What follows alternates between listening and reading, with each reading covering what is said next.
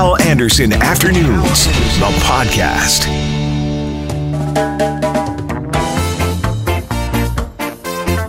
Hello and welcome to the podcast. Carolyn Klassen from Connexus Counseling on getting back to a regular routine after the holidays. I'll talk to Allison Shane from Starling Social about the Golden Globes getting political. Mo Sabourin, head of the Winnipeg Police Union, has some concerns about transit security. And Kevin Klein, counselor for Charleswood, Tuxedo, and Westwood, on the idea of these amber lights in school zones. Good idea, but still nothing. Please rate the podcast. Please subscribe to the podcast. And now, the podcast.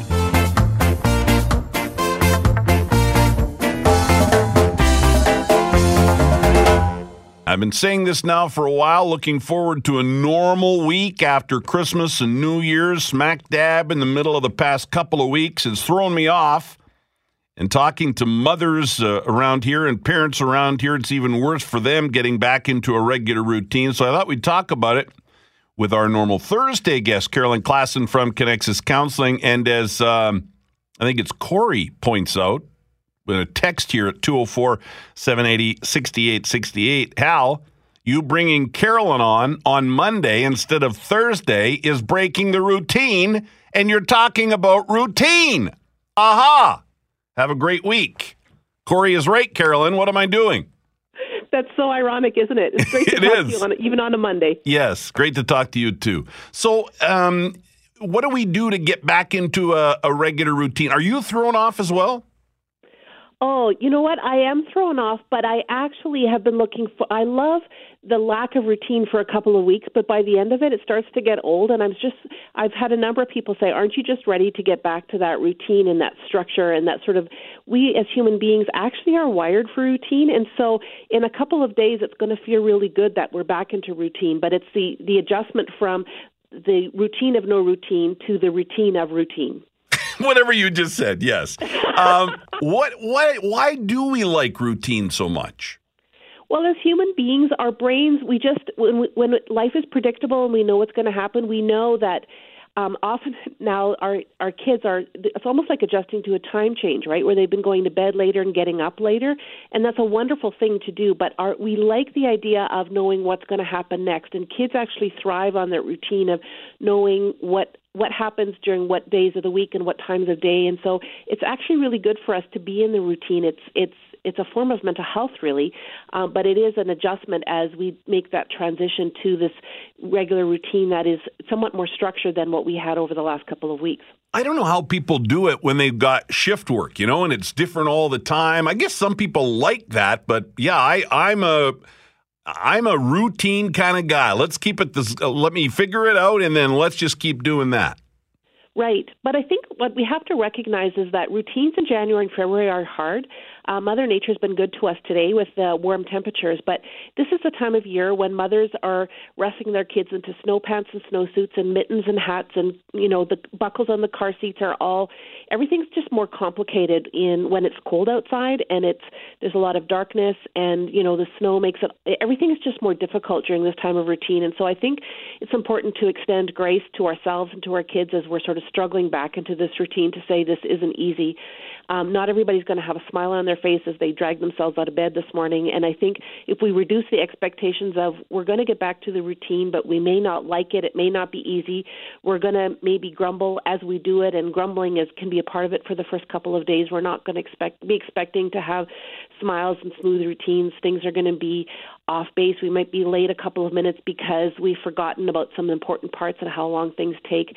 I think it's just really important to find ways to extend grace to yourself as a parent and then also to the kids as we're figuring this all out again. You say that a lot when we talk about stuff like this, things that throw us off, right? You say give yourself a break. We, it, you don't have to. Yeah, it's it's not the normal routine, and it's going to take you a while to get back at it. But as you say, give yourself some grace. Right, and I because I think often when we don't extend grace, now we not only find it hard, but then we beat ourselves up for finding it hard, and then it's even harder than it needs to be. If we can kind of roll with it and say, "Yeah, first morning we kind of goofed a bit, and we're a couple minutes late. We'll have to remember to do this tomorrow." Really, you know, most of this getting back into routine, if you make some mistakes here, there really are no lasting effects, and so why would we act like there are? And have you got any advice? Uh, just do that. Just give yourself a break. Don't get too worked up about it. Or, or any advice? Uh, are there other things we can do to make life seem more routine uh, to kind of trick our mind into it, or or not? Well, I don't know about tricking our mind. I think if we just give ourselves permission to say it's probably going to take a week or two for us to get back into it, mm-hmm. and um, because it's not all smooth at the right, you know, right at the beginning here, that's not a problem. Um, and this is hard. And I think often we can tell our kids this is hard, but we can do hard things. Um, it doesn't have to be easy in order to be able to do it. We can find it hard, and we can still find a way to get it done. And that's a part of becoming an adult is to learn to do hard things. Right? That's a really important skill that we need to develop as moving from children towards adults. And so we can let our kids know that this getting back into routine is one more way that they're learning to grow up just a little bit is to learn to do a hard thing. Carolyn, thanks a lot for doing this, and we will get back into our routine on Thursday afternoon, right after the two thirty news. It was great as always. Thanks. Thanks a lot. Carolyn Klassen from Connexus Counseling. You can find her at the website connexuscounseling.ca. We need to act based on science move our global workforce to renewable energy, and respect our planet for the unique and amazing place it is. Thank God, or whomever you pray to, that we live in a country founded on the principle that I am free to live by my faith, and you are free to live by yours. I beg of us all to give them a better world. For our kids and their kids, we have to vote in 2020 and we have to get beg and plead for everyone we know to vote. Sometimes we have to take that responsibility on ourselves and make changes and sacrifices in our own lives. Celebrities getting political at the Golden Globe Awards last night. Allison Shane, the owner of Starling Social, joins us now to talk about it. Happy New Year, Allison. Happy New Year. Thank you for doing this. So, um, big debate in the newsroom around here. Some people think the stars, when they get on stage to accept their award, should thank their agent and then get the hell off. Others say it's okay that they climb up on a soapbox. They have a lot of people, a lot of fans. It's their opportunity to, you know, make a statement on something that's important to them. Where do you come down on this? Well, me personally, I feel like if you have a soapbox, you have a responsibility to use it.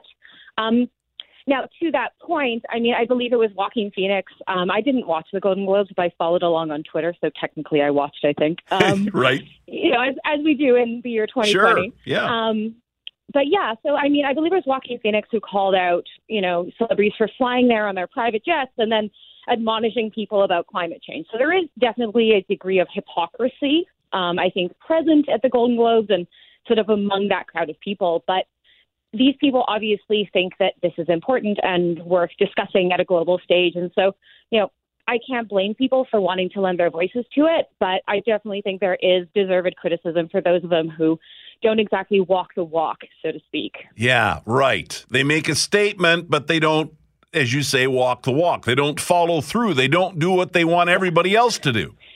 Exactly. A really good summary of basically how I kind of feel on this issue actually was said by Ricky Gervais um, in the opening monologue, where he basically um, swore at everybody and told them that they should put their money where their mouth is. And I think that he, and in that monologue and that statement, really summarized a lot of kind of what people like us, everyday people, feel like. You know, it's great that you're going up and accepting, accept, you know, accepting this award, yeah. and it's great that you are, you know, lending your voice to this discussion. But what are you doing day to day when you're not on the stage? What are you doing to make a difference or to, you know, be an advocate outside of, you know, this one or two times a year where you sort of have this public or much more public, I suppose, soapbox. Yeah, I, I, I agree with you that the, the comments made, whether it's on stage at the Golden Globes or on a social media account by a celebrity or wherever, you have to follow through with action. W- one that kind of stuck with me last night when I played some audio last half hour of it Kate McKinnon mm-hmm. got up to introduce Ellen DeGeneres, and she talked about being a girl, realizing, watching Ellen on TV talking about her sexuality, realized that she was gay like Ellen. And all these years later, it allowed her to realize, I, I can do that. Whereas if she hadn't seen Ellen talk about being gay and, and being successful in entertainment, she might never have thought she could do that. And that, I think, is, is an example of how a message from a celebrity on a stage can matter to the average person, usually young people at home watching.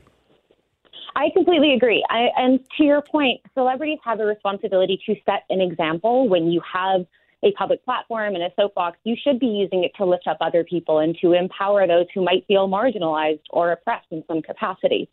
I do think it's important that we draw a bit of a distinction between Ellen DeGeneres coming out as, you know, uh, talking about her sexuality Right. and climate change. Ellen can't help being who she is, and is uh, commendable that she took that step at that time. But that's not something that is, uh, you know, associated with a dollar value. It's not something that impacts her consumer habits. She, you know, it it's just coming out as being gay isn't Mm. the same as saying save the climate while also flying around in a private jet. If you Right. catch my drift, so Yes. they're they're co- they're similar, but not a one to one comparison in my view. Just because one is a very personal experience and the other is more of a like do as I say, not as I do. It Mm-hmm. kind of seems like. Yeah. Mhm. And then what do you think? Now, let's take it to this level now. So that's celebrities, and you can agree or disagree and feel however you want about that. What responsibility do we have as individuals? Because we all have a voice now, right? We, we you know, there were, we had our circle of friends and family in the past that we could certainly speak to, but now we're all online. We're on social media. We're on Twitter, Instagram, Facebook. Now we all have a voice that in some cases many others can hear. What's the responsibility we have as individuals to um, make sure that we uh, get involved in important causes? We have a similar responsibility to celebrities. We need to put our money where our mouth is and make changes in our lives that impact the environment in a positive way. So that could be uh, eliminating plastic bottles. That could be uh, only using reusable bags. That could be taking transit more often. You know, riding your bike instead of driving your car. Making everyday decisions in your life and then sharing that process with your followers, with your community, and talking about how it's impacting you. Like, for example, if you decide I'm only going to cycle to work this summer, you know, I'm not going to I'm not going to imply that people should try and bike around at this time of year, but let's say for the sake of argument, in the summertime, you bike to work for a couple of months. Talk about what that process is like for you. Did you get more exercise? Did you find your mood improve? Did you get to work faster? Sharing the the positives and the uh, personal components of the changes that we're making in our lives to try and combat climate change is the best way that we can influence other people around us to do the same. Yeah. And then one other thing I wanted to bring up, you know, we've talked about the good and the bad of uh, online and social media in the past, but, you know, um, like we've got this paralyzed hockey player, and the GoFundMe page has almost hit $170,000 in just a few days. You know, there's an example of real good that we can do as an online community, right? Absolutely. Um, the internet and social media are particularly good at these kinds of things. We can mobilize each other. Um, you may have noticed a recent spike in people asking for donations on Facebook in lieu of Facebook well wishes. So there are a lot of opportunities when we when we share our experiences through social media. We can influence other people much more readily. And to your point about like the GoFundMe, these are causes that connect with people. So finding a cause that connects with you and to sort of bring this full circle back to climate change, you know, decide like one thing you want to do to make a difference and, you know, go all out on that and ask people to help you. Yeah. And then you've got the people that are, you know, out there trying to get people to give so they can pay their rent, right? Which I'm not saying that people don't need help and, and times aren't tough, but then it also goes the other way. We see too much of it, right?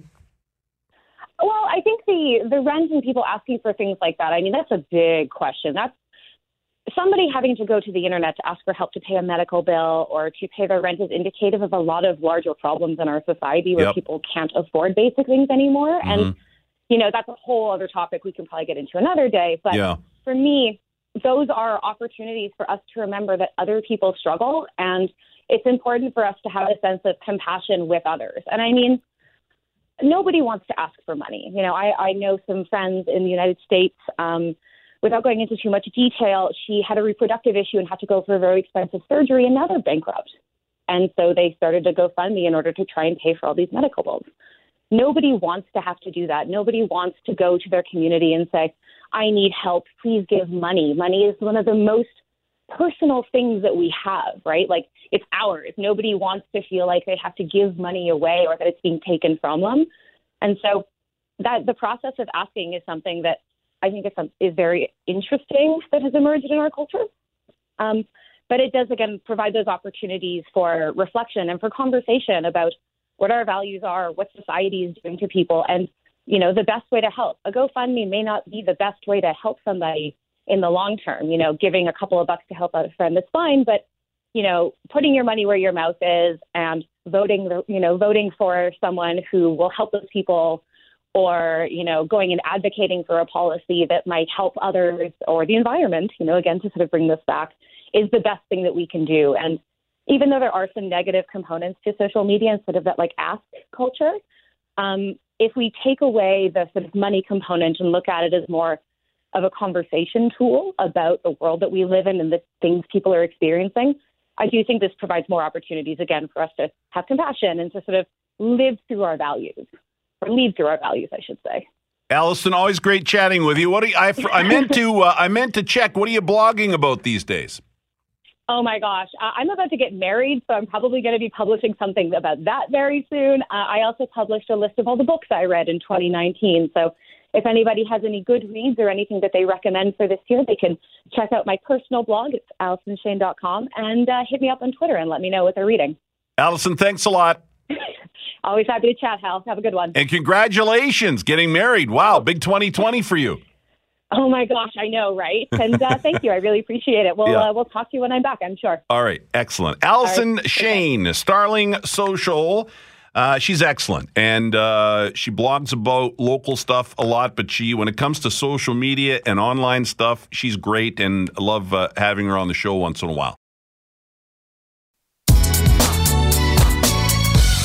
Matt Allard, the chair of the Transit Advisory uh, Committee, was on the show, and uh, we talked with him about this request for proposals when it comes to transit security. And one of the options that may be looked at is giving transit inspectors the power to detain. Not everyone's comfortable with that direction, and we, we really want to be able to to really study this uh, in in detail to see what would be the appropriate um, delivery for Winnipeg. Uh, you know, some have some have called for police force. Uh, some, you know, some want to see an expansion of the inspector force, uh, and some, uh, you know, some some people even don't think it's really that appropriate to have that sort of level of security on buses. Matt Allard from my show on Friday. At that time, I on Friday I had also emailed Mo Sabourin, the president of the Winnipeg Police Association, wondering if there were any concerns there.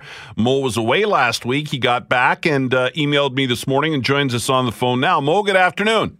Good afternoon, Hal. Thank you for having me on once again. Yeah, appreciate your time as always. Um, so you do have concerns if that's uh, the road they go down. Yes, um, you know we we have quite a few concerns actually. Um, if that is the route that uh, that the city of Winnipeg wants to go down, uh, uh, we would say to the city that uh, you already have a police force that is uh, willing and able to do uh, a very similar role as a transit uh, police department. Um, there's many considerations that uh, when these incidents are occurring on a bus, they can come become very violent very quickly, and we saw that last year when three of their inspectors were quickly assaulted, and our members had to respond to take care of the situation. And I think in in those types of situations where somebody is being unruly on a bus or refusing to leave, that that that is a police matter just because of the fact that they can turn very violent in a very short uh, period of time um, to provide um, the inspectors with peace officer status also um, makes me wonder how do you implement a complaint system against um, those transit inspectors because the Law Enforcement Review Act uh, only deals with police officers. The Independent Investigation Unit only deals with police officers. So um, I've said this many times in the past that policing is one of the most highly scrutinized professions on the planet. Now, if you give transit inspectors that those powers, then how do you um, how do you manage the the powers that they're going to be given? You said your members, Winnipeg police uh, members, are ready, willing, and able to do the job, but they're overwhelmed as well, aren't they, Mo? Yeah, ab- absolutely. Um, and that's why we've been saying that uh, by reducing complement doesn't uh, help anybody. Uh, we've had to respond to numerous calls that are occurring on transit buses, and that is part of our duties and responsibilities. Uh, when you look at what you're actually paying a transit inspector, um, over what you would be paying, say, a first year constable when they first come out of class. They're either um, working at a desk, taking reports.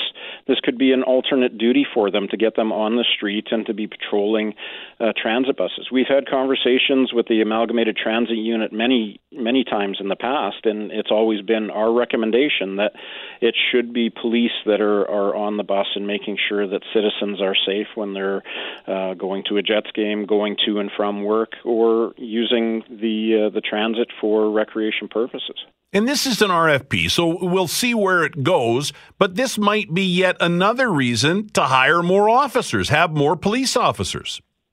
Yeah, absolutely, and and I know it's just in the uh, the request for promotion at this point, and I don't think there's a real need to um, to start worrying too much yet because uh, the province is the ones that would have to give those uh, inspectors the designation as a peace officer, and we've seen in the past that the province has actually scaled back those powers, not only with uh, security uh, companies, but even with our own members that um, our ident technicians have a peace officer status. Um, our cent- central processing unit officers have uh, peace officer status, but it's very limited po- powers. Excuse me. Yeah, you mentioned uh, that you have several concerns. Have we covered the, the two big ones there, or, or are there others? Um, well, there are because uh, you know when you when you look at um, the the transit inspectors, and I think what they probably haven't thought about is what happens when uh, somebody alleges that uh, their conduct is inappropriate, and somebody launches a civil suit. Um, are those uh, transit inspectors now going to be indemnified, or could they possibly lose their house through a civil suit? Um, there, there are many um, situations that I can think of that put the transit inspectors at risk. Um, another thought comes to mind that when transit inspectors now um, are called to an unruly passenger, uh, who is going to be training them in, in use of force? What types of tools are they going to have? Is it going to be pepper spray and a baton, a firearm? Um, and when those situations escalate, uh, are they going to be trained well enough to deal with it to de-escalate the situation and ensure nobody else on that bus is injured? So there, there's a multitude of concerns that we have, and uh, uh, I truly believe that it should be police officers that are um, that are dealing with those situations because it is public safety, and we know that the citizens out there are are fearing for their safety because of the calls for service that we're seeing, the meth problem. We've unfortunately broken the homicide record from last year with 44 homicides. So you can understand that the citizens want to be safe, and it's the police officers that are there to ensure that they are safe. Yeah. Mo, you bring up some really good points there, and that's why I reached out to you last week, and I'm glad you got back to me today. Um, I, I, do want to ask you another question I had on my mind, and we've discussed over the past uh, couple of weeks, I guess, uh, over the holidays. Are you surprised that you know? I, I, I here's my uh, the way I pitched it in the news meeting one morning. I, I, go into a store and sometimes I'll see a security guard mm-hmm. in, in uniform, or I'll see even a police officer in uniform, um, you know, working private duty and well, I guess I I'm I'm I see that person and I feel better they're there, but it also makes me nervous that they're there. It, it, does it surprise you how far th- things have gone that we just we see, you know, here we are talking about better security on buses. At what point will enough be enough? Do you ever uh, wonder like just how far we've come in the past even year or so? hmm Uh, absolutely, and and I, I truly believe that this is a symptom of not having enough police officers on the street.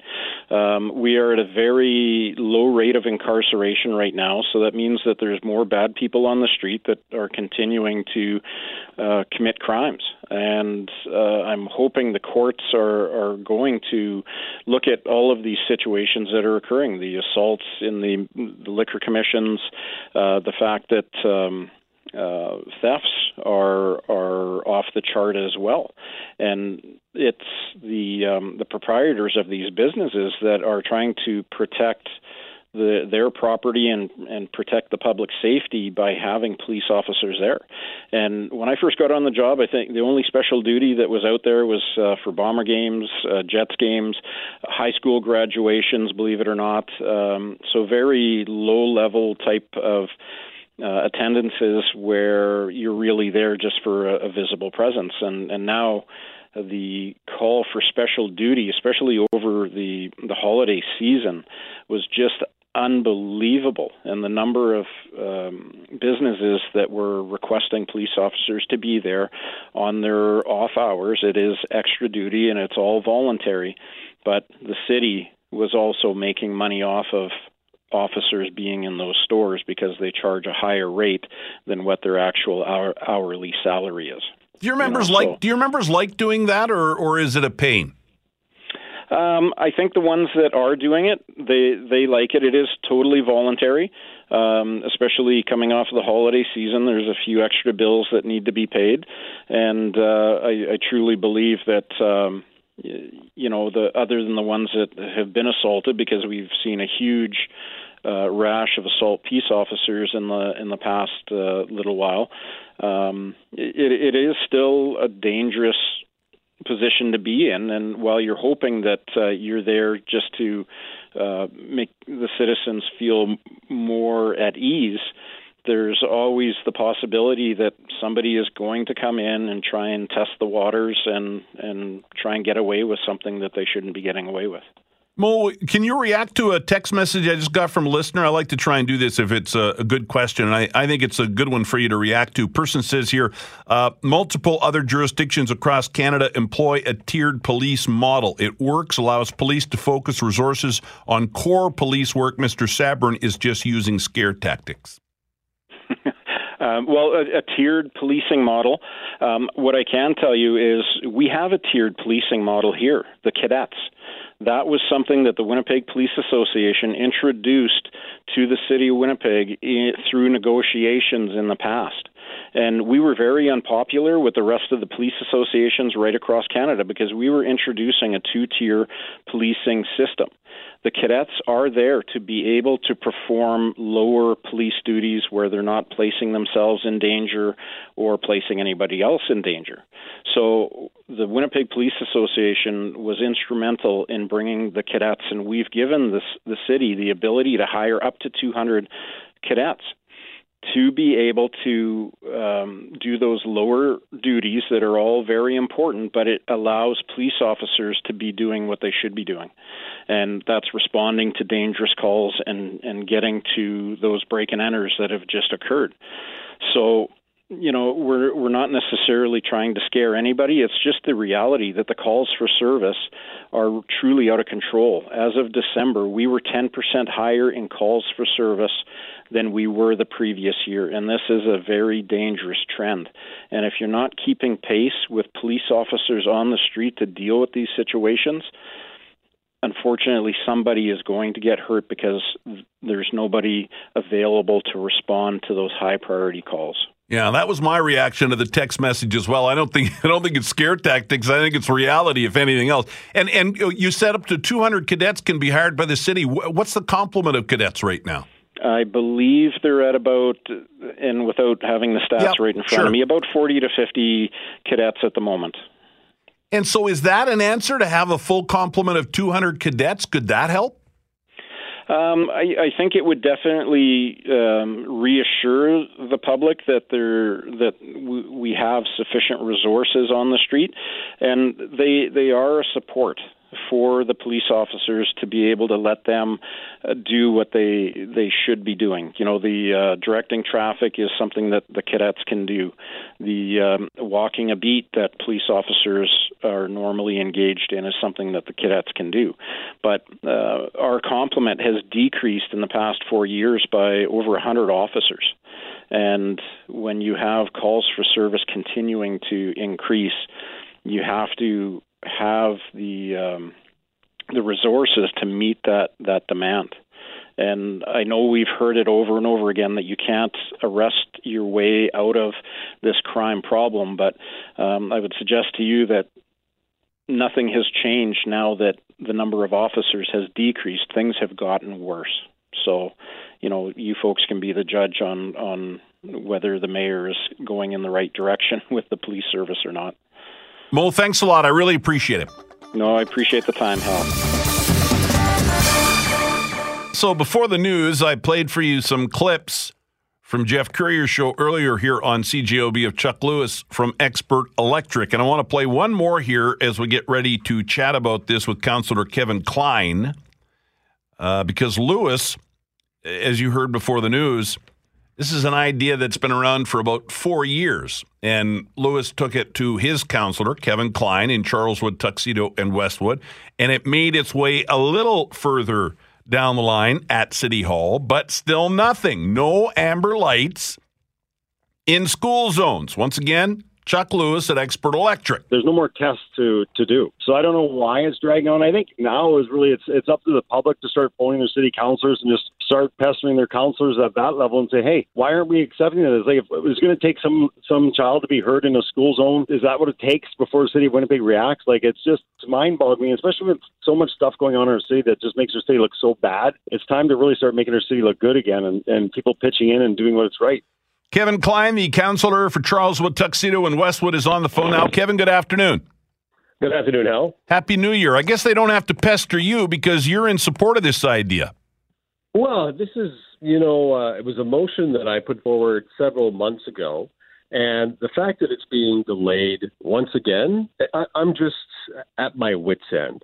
I don't know how an organization this size um, can can operate the way that it does. This is a resident wanting to help uh, putting lights, uh, amber lights in, in school zones that we see all across North America. But all of a sudden, because it's not uh, somebody who has the office upstairs idea, it doesn't happen. Yeah, I think just, you know, as a taxpayer, it's I think it's a good idea. Here's a, a citizen, a business person trying to make a difference in his community. And instead of taking that, thanking him, and running with it, there are delays. I don't know what the delays are. Do you have any idea? No, I have no idea. Everything here gets delayed. I think we delayed a report that was due in 2018, and we're still delaying it so they can come out. There's no there's no reason for what's happening. I think it's just the way that politics gets played, or quite frankly, the way politicians are played, because they don't ask these questions. They don't stick to their guns on this information. And and this is something so minor, so minor, and makes so much sense that I think it it, it frightens uh, the current administration. It scares them because what will happen if this actually works? Now what? How do we defend ourselves? And that, and that's what it's come down to. And, and and I believe Chuck, you know, when Chuck said that it's time for the public to start demanding change, we, it, it is time, uh, and, and not just on the amber lights. Let's think about all of the studies and the millions and millions of dollars we've spent on consultants, and the millions and millions of dollars on lawsuits to lose most of them. This is, it, it's out of hand. Well, I'm going to get to the latest lawsuit in a moment. I'm hearing from listeners, though, lots of them texting and emailing and saying how they don't want the lights because there would be less revenue for the city. There would be fewer tickets. The idea of amber lights in school zones is a great idea. Do you think there might be something to that? Well, if there is, you know, they should come out and say it because if that is the case, what, people should know that before an election what are your true intentions? What's your true motive? That's what should come out from this information, not the 30,000 foot, uh, you know, I don't even have a good word for it, goop that we get. That's what we get. And that's not right. This is a very easy solution. Test, put them in a couple of schools. I, you're almost at a point where you just want to do it and say, well, I'll ask for forgiveness instead of permission. And that's not where a major city should be. We act like we're a province, we're a city, and it's time that our administration, and all of us, start acting like what we're supposed to be, working for the city, not for our own plans. All right, and let me ask you what we just heard in the news at two thirty. Um, there is a lawsuit, uh, City of Winnipeg lawsuit involving Phil Sheegl, Caspian Construction, not involving former Mayor uh, Sam Katz on the uh, police headquarters. What's your thought on that?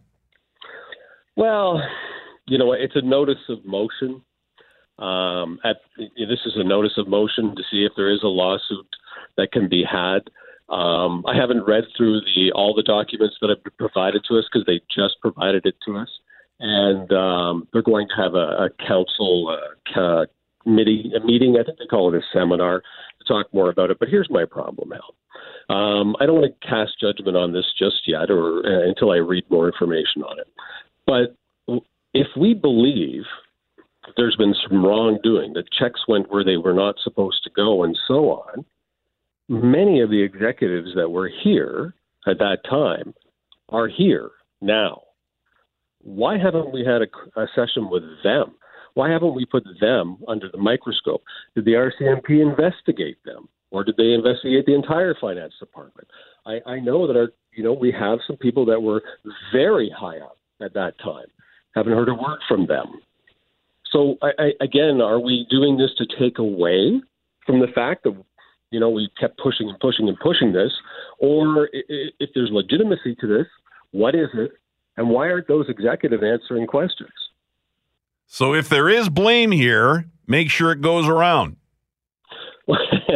Listen, if your if your job, if you you know, if you're in a profession that requires you to have ethics, um, and it requires you know certain that you follow certain standards and report certain uh, misgivings or mis, uh, misuse of uh, power, and you're not, I have a I have a problem with that.